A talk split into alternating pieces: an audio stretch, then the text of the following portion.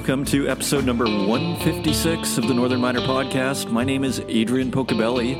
I am online editor and I also help out with social media.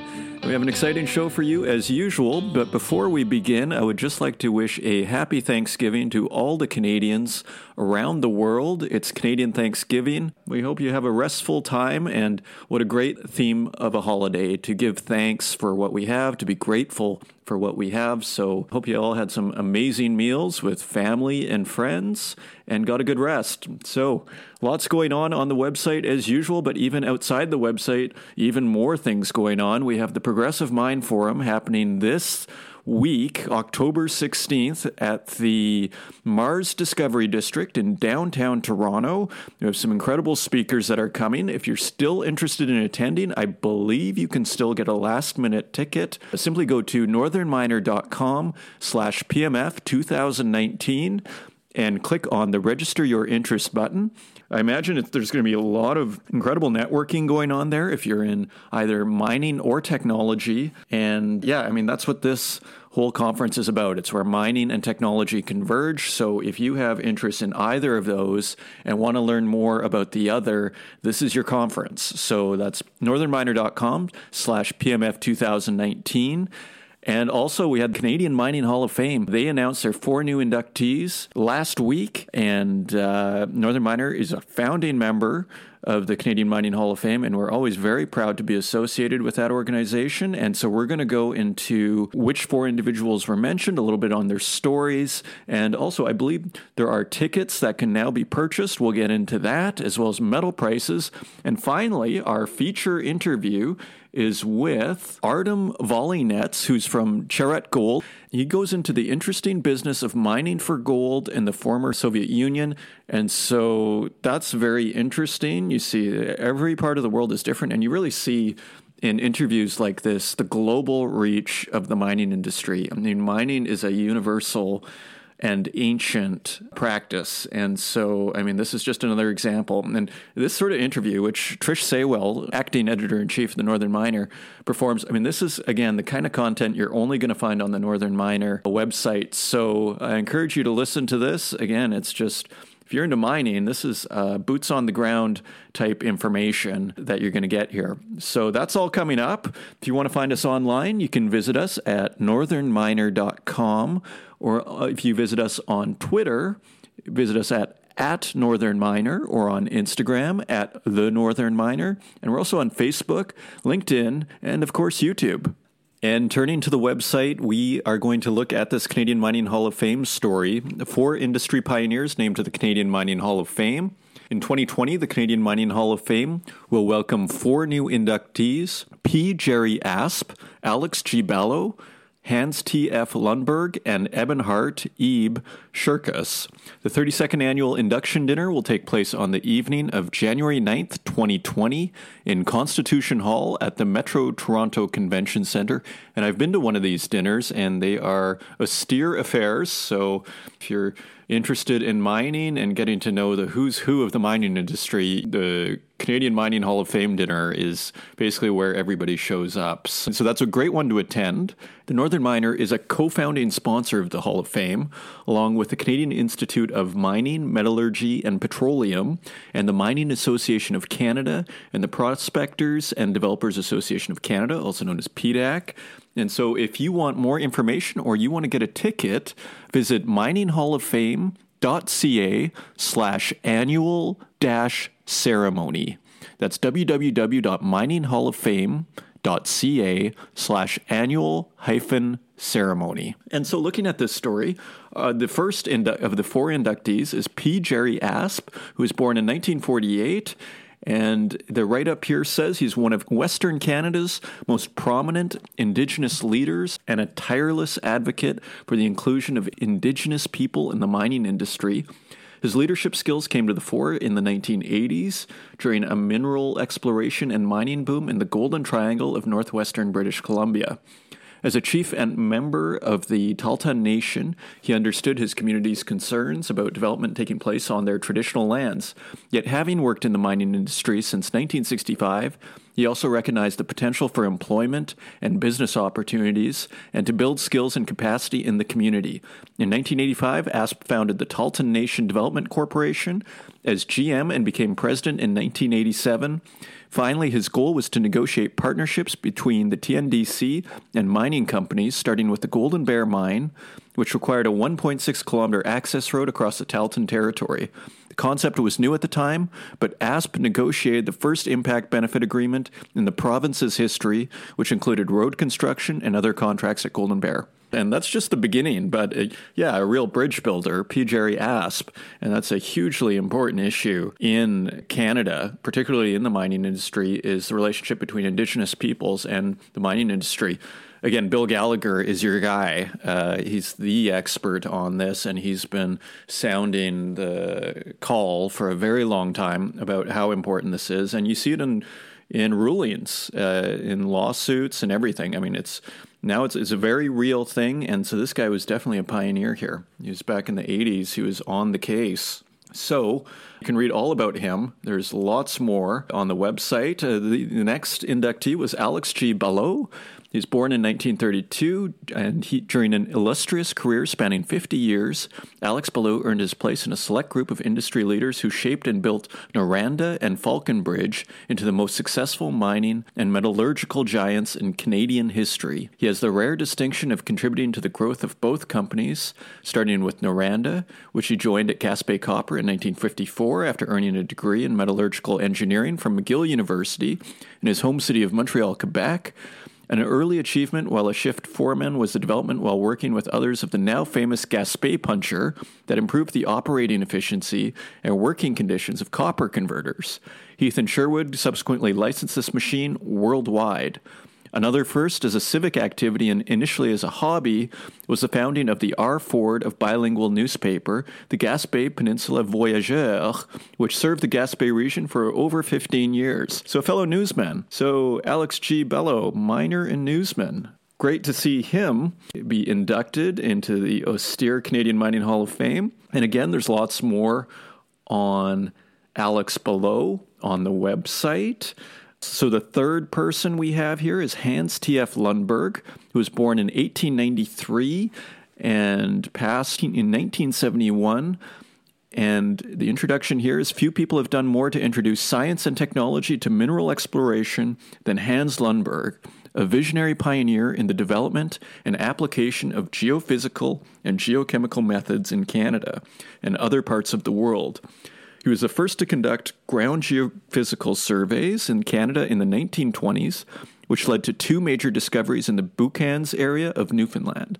He was the first to attempt geochemical prospecting in Canada and the first to integrate geophysics and geochemistry into a multidisciplinary exploration strategy. It looks like he had the first application of airborne geophysical methods in the 1940s and was adapting geophysical instruments from aircraft. So, yeah, you can read all about Hans Lundberg on the website. Very interesting. Finally, we have Eberhard Scherkus, also known as Ebe Scherkus, who was born in 1952. And the introduction here is the remarkable success and longevity of Agnico Eagle Mines owes much to Eberhard Ebe a multifaceted geologist and professional engineer with a track record of achievement. He joined the company as a project manager in 1985 before becoming chief operating officer in 1998 and was president and COO from 2005 until he retired in 2012. During the time, he transformed Agnico Eagle from a regional single mine company into a top performing global gold producer with nine mines in Canada, Finland, and Mexico. He also earned a reputation as a generous career mentor, environmentally responsible industry leader, and a builder of bridges with Indigenous peoples and other stakeholders in Canada and abroad.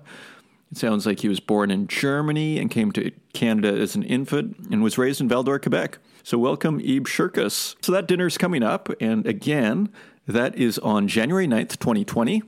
2020, here it comes. So, January 9th, 2020, at the Constitution Hall at Metro Toronto Convention Center. And if again, if you're looking for tickets, simply go to the Mining Hall of Fame website, which is mininghall-of-fame.ca. And the actual page where you can buy the tickets are mininghall-of-fame.ca slash annual dash ceremony. And also, we have a great story here on geologist Violet Smith, who is who has pioneered a consulting business in Guyana. The title of the story is Geologist Violet Smith Pioneers Family Run Consulting Business in Guyana. And it describes her growing up and kind of against the odds and everybody's advice, studying geology. After high school, just about, as she says, just about everybody she knew tried to dissuade her. They'd say, quote, why don't you do something else that is more feminine, she says. Uh, and she describes the, the real challenge it was to be a woman and going into geology in Guyana at that time. And as she says, you have to realize, though, as much as Guyana has a mining history that goes back for centuries, women who went into the business those days were considered, quote, bush women or women of loose character or working women in the flesh. So, undeterred, uh, Smith chose to study geology in Canada, first at a technical college in Sudbury, then at Carleton University in Ottawa, and later at Laurentian University in Sudbury. And after she graduated, uh, she spent some time at the Ontario Geological Survey and at Ontario Hydro. And at that point, though, she felt the pull of home and she returned to Guyana and eventually set up her own consulting firm, Ava Management and Consulting Services, and served as country manager for several companies in the extractive sector. I believe she worked with oil companies as well as mining companies. So, yes, you can read all about her story. It's quite interesting. Uh, she met up with the Sheridans. Uh, she became friends with Patrick Sheridan Sr. and his wife. They met at PDAC and they ended up doing business together. And apparently, Sheridan Sr. was quite skeptical of Guyana because of nationalizations that had occurred. But the political situation improved at one point, and so Sheridan Sr. and his son Sheridan Jr. started to think about exploration in Guyana. The Sheridan backed company went by many names, Smith says, but at the height of its success, it was known as Guyana Goldfields. And the company discovered the Rory's Knoll deposit and eventually put the Aurora gold mine into commercial production in January 2016. So, yeah, as she says, it wasn't Guyana Goldfields back then, but Guyana Goldfields evolved later out of that project. And it's quite interesting, actually. She tells a little anecdote about how they were doing some drilling and there wasn't much money. And one of the geologists, Rory Calhoun, saw something interesting. It was right before Christmas, and the head office in Toronto was saying not to drill the area, but they wanted to drill it. She decided to do it anyway. She said, quote, it was an act of disobedience. I had to give the permission to drill because I was head of country. I said, let's do it and I'll cover you, based on the geology. The team then dispersed on vacation, and by the time it returned to work in January, the results were in, and Rory's Knoll was a discovery. Quote, once we found it, the money started coming in based on the drill holes. Gotta love those little stories of defiance and then vindication. So that's, yeah, it's a really great story there. Geologist Violet Smith pioneers family run consulting business in Guyana. That's on northernminer.com. And finally, we have a metals commentary from a report uh, from the Silver Institute, and it sounds like the market sentiment on silver is sweetening. Investor sentiment has strengthened for silver as well as the wider precious metals complex in contrast with recent years' activities when many institutional investors have been skeptical towards the metal. This re- reflects silver's underperformance to gold over a near uninterrupted eight year period. The gold to silver ratio rose from 30.5 in April 2011 to a multi decade high of 93.5 in July 2019. Investors also saw prices surpass $50 and the rapid retreat when so many were caught out. That such dramatic events are possible reflects the modest size of global silver investment, where relatively small inflows or liquidations can disproportionately affect the market, leading to heightened price volatility, such as seen less than a decade ago. Another challenge facing potential silver investors is the market's depth of liquidity, including the availability of counterparts to execute significant trades. And finally, it just goes into a comparison here between the size of the gold and silver investment asset classes. Looking first at investor exposure on, on COMEX, as of the end of July, the value of net long managed money positions in silver stood at $5.2 billion, which is equivalent to 312.8 uh, million ounces compared with 26.6 billion for gold. So that's 5.2 billion dollars for silver and 26.6 billion dollars for gold. 5 times higher. So as the Silver Institute says, hypothetically, and assuming all else remains equal, a relatively modest 5% rotation out of gold in favor of silver would see positioning in the latter rise a dramatic 25%. While such a move would see the gold price weaken, it would have a massive impact on silver. So, yeah, very interesting report from the Silver Institute. We always thank them for sharing their content with us. And that's under market sentiment sweetening for silver. And that brings us to metal prices.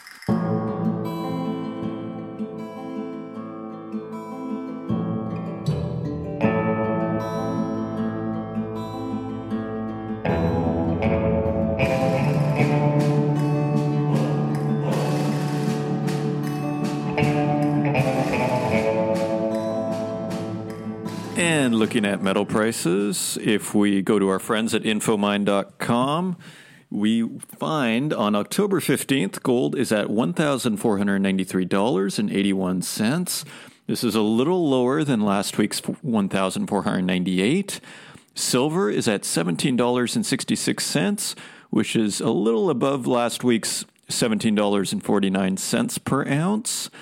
Platinum is a little higher as well at $893.67, a little higher than last week at $879.31. Palladium is really the standout number here. It's at $1,723.97, and that is almost $75 above last week's $1,651. Palladium is on fire and continues to be. So, this is an ongoing upward move with palladium. Where it stops, no one knows. Uh, copper, as of October 11th, and all the following uh, prices are for October 11th quotes, is at $2.62, which is 6 cents above last week's $2.56. Aluminum is a penny higher at 78 cents. Lead is 2 cents higher at 99 cents compared to uh, last week's 97.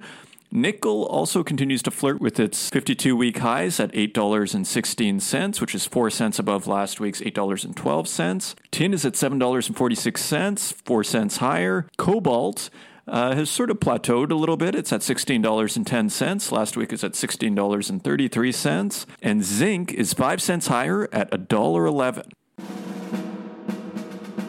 Coming up, we have Artem Volynets of Chaarat Gold and he talks to Northern Miner acting editor in chief Trish Saywell, and they discuss mining for gold in the former Soviet Union. And it's a fascinating discussion. And yeah, I mean, where else are you going to find this kind of specificity on mining, this sort of granular look at what's going on in, say, Russian mining. So, a quick bio on Artem Volynets. He joined Chaarat Gold as non executive director in March 2018, and as chief executive officer, he made a name for himself as the CEO of Russian's En+ Group from December 2010 until June 2013 where he implemented strategies to make the group a global leader in mining, metallurgy, and energy. Prior to that, he was Senior Vice President of Strategy at Siberian Urals Aluminum Company and played a role in the U.S. $20 billion three way merger of Sual, Rusal, and Glencore's aluminum assets to create UC Rusal, where he worked as deputy CEO and director for corporate strategies. Volynets also helped orchestrate UC Rusal's $2 billion initial public offering on the Hong Kong Stock Exchange. He left the En+ Group about six years ago and started looking for opportunities in the fragmented gold sector, consolidating small, typically privately held companies in Russia and other countries in Central Asia. So we hope you enjoy the interview, and we'll see you on the other side.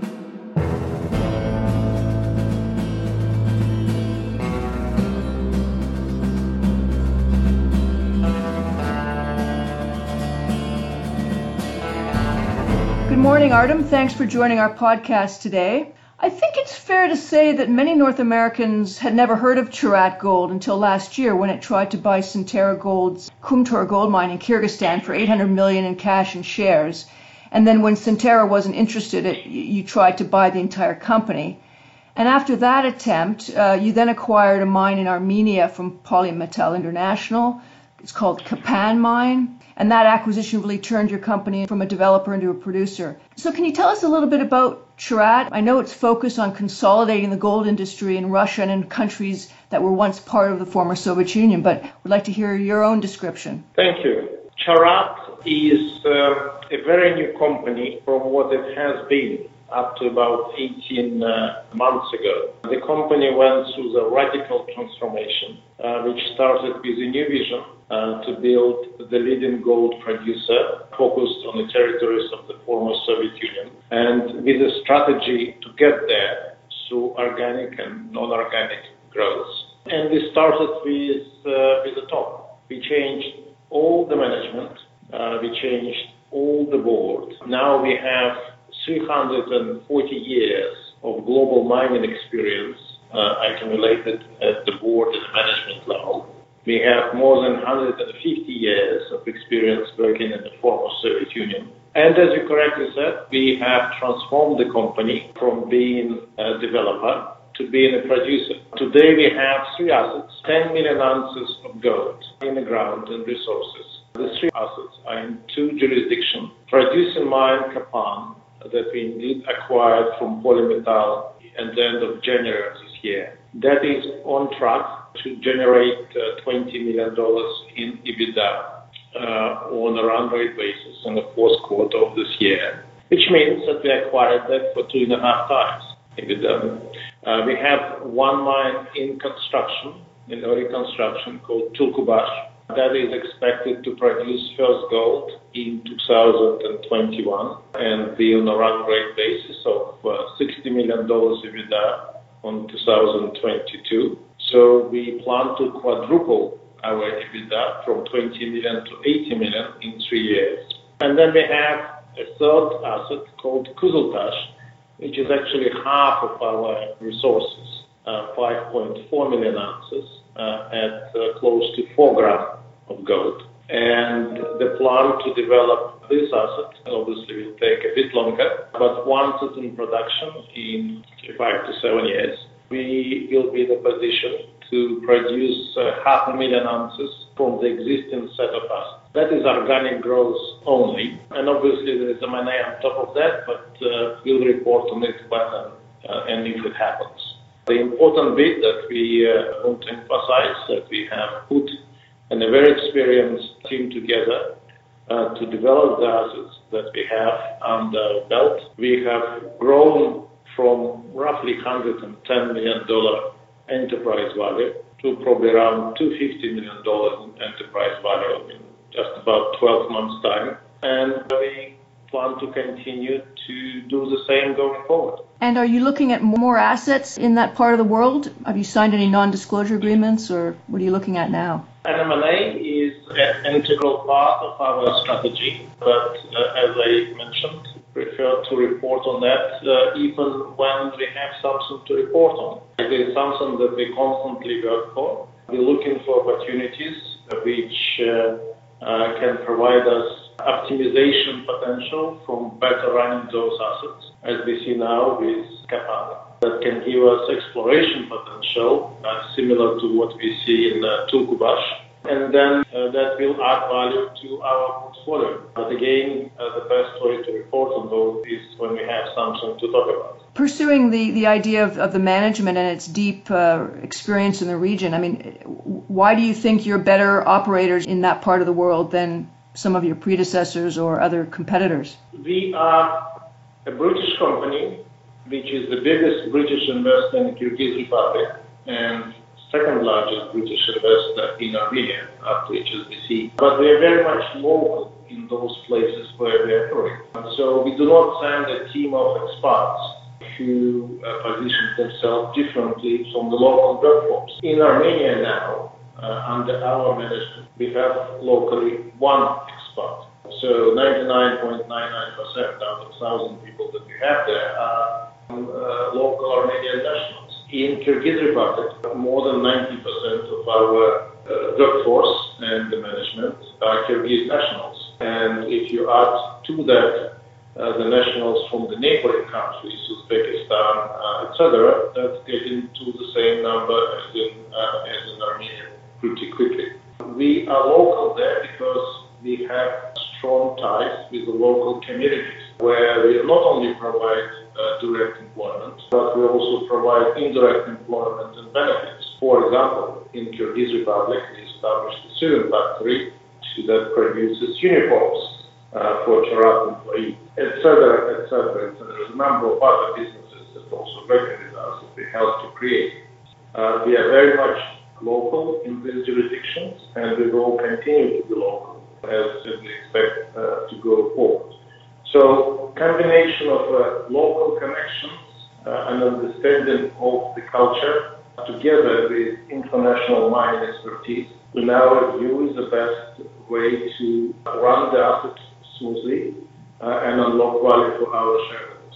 And you yourself have a, a very uh, big Rolodex of contacts in that part of the world. I mean, I wonder if you could talk a little bit more about yourself. I mean, I know you joined Chaarat Gold uh, as a non-executive director last year, but you made a name for yourself as the CEO of Russia's En+ Group, and then you uh, were senior vice president of strategy at Siberian Urals Aluminum Company, and you played a role in the $20 billion three-way merger of SUAL, Rusal, and Glencore and their alumina assets to create UC Rusal. So you've got a very deep background in the in the industry. Can you talk a little bit more about yourself? I'm first and foremost, I'm part of the team which I mentioned before, and our core philosophy at Chaarat is that only teams can achieve the best result. It's not really dependent on one person, whether it's uh, me or, or, the chairman or our chief operating officer, P4, uh, etc., etc but working together in the complementary roles. That's what we can do. And we have a very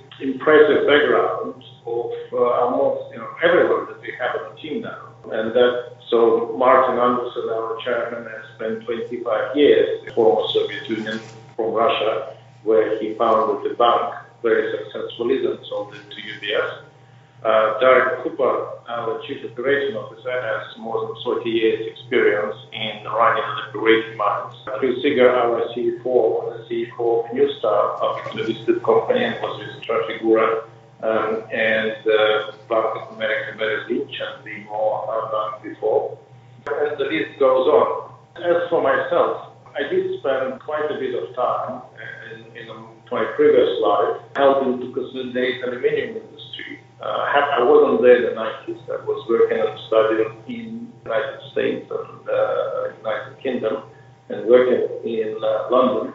Uh, but I got back to Russia in 2000 and um, I uh, did help um, uh, my fellow partners and uh, shareholders of companies in the aluminium sector to convert uh, what was a fragmented industry into one company. So I did learn the benefits of uh, consolidation game, roll-up game. And when I resigned, you know, more than five years ago already, from En+, I was looking to avoid another sector where we can apply the same consolidation strategy. And the gold sector in the former Soviet Union is uh, very much right for consolidation. Um, it is very fragmented. Um, you have only four or five public companies, uh, mostly traded in London, uh, the rest of the sector is in private hands. Uh, there are no big companies other than two Russian companies with over million ounces of production. The rest is much smaller. And if you step back and think about the major producing gold regions of the world, the uh, 40% of drilling globally uh, over the last 18 months was done in America, in the gold sectors in America, in North and South America. Another 40% of drilling uh, was performed in uh, Australia and Asia, and only 1% uh, was done in territories of the former Soviet Union. And that is the 15% of the world landmass, 22,000 square kilometers, if not more. So it's, it's a massive uh, unexplored uh, region, which is 20 years behind the rest of the world, with significantly less uh, competition and no big major spread. So we believe it is possible uh, to build a, a strong uh, public company uh, with a proper listing, proper corporate governance. On that front, by the way, we have a fully independent board, five independent directors and two executives on the board, which is unusual for the AIM-listed company. We believe it's possible to build a proper public company that will operate assets in those jurisdictions with uh, the best use of uh, global mining expertise, operating expertise, modern exploration technologies, and uh, extract gold. Gold is gold. And if you manage to keep our costs down, which is possible across the jurisdiction because of the, bigger currencies, do help in that regard as well.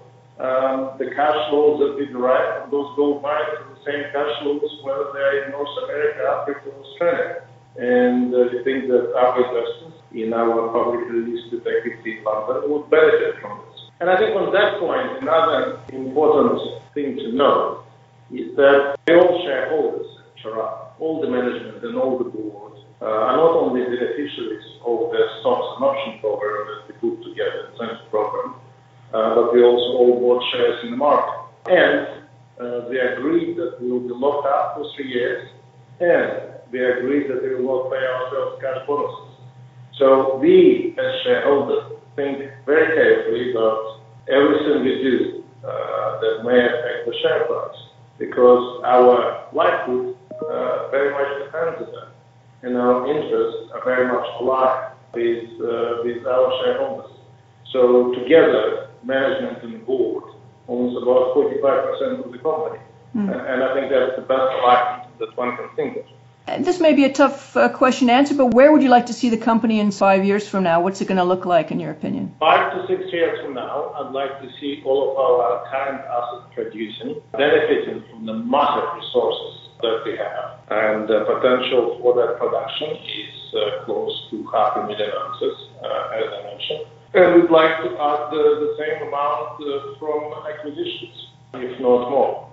Uh, we, we, we see the companies to be uh, a liquid stock on a major exchange in London that is followed up by the blue chip investors and have the best corporate governance and overall ESG practices that we have now mastered in, in the sites where we operate to be expanded to our other assets that we will develop and have acquired. Just getting back to your uh, attempt to, to buy the Kumtor mine from Centerra, I mean, it didn't happen. Uh, were there any lessons from that experience? In order to get one deal done, we have to work on five opportunities in parallel. We didn't buy Kumtor, uh, we bought Kapan and was three other opportunities that we have worked on. Uh, the news of these uh, discussions were not leaked to the press, as it happens uh, with uh, Kumtor. The in- increase in Centerra share price since those discussions were held uh, demonstrates that we were right in terms of the value and opportunity. So one has to work on several deals uh, to get one done. Any comment on the current gold price and whether it makes it easier or harder to do deals? We, as a producer, uh, must focus on the costs. Uh, we leave it up to the financial investors to speculate on the gold prices. So our focus is on the other side of the equation. Is there anything else that you wanted to add about Chaarat? Oh, Chaarat in Kyrgyz language means spotted horse, like Andalusian. It runs very fast. Uh, we have we've been running fast, and we will continue to do so. The company has been totally transformed over the last 18 months. I do not think that the market has uh, adapted an understanding yet. Uh, we still trade at a very significant discount to many, many peers. In terms of enterprise value per ounce of resource, we are below $20 versus an average of $300 for the similar companies in the same geographies. So I think Chaarat is a is a growth story, and we encourage your listeners uh, to follow. Uh, we are working very hard to deliver uh, because we, as shareholders, uh, are keen, and, and, that's something that we must do. Okay, well, thanks, Artem. That's uh, that was really interesting, and I look forward to following your company and watching it uh, watching it grow, and, and hopefully we'll talk again soon on the podcast.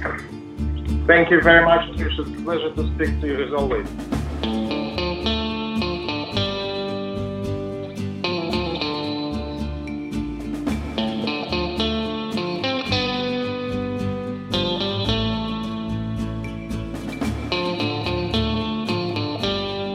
That's all for this episode of the Northern Miner Podcast. I'd like to thank you for listening. I'd like to thank you for being a part of it each and every week. And hopefully, we see some of you at the Progressive Mine Forum, which is coming up on October 16th this week, Wednesday. And uh, yeah, that's in Toronto. So if you want more information on that, just go to northernminer.com slash PMF 2019. Otherwise, We will see you next week. Take care.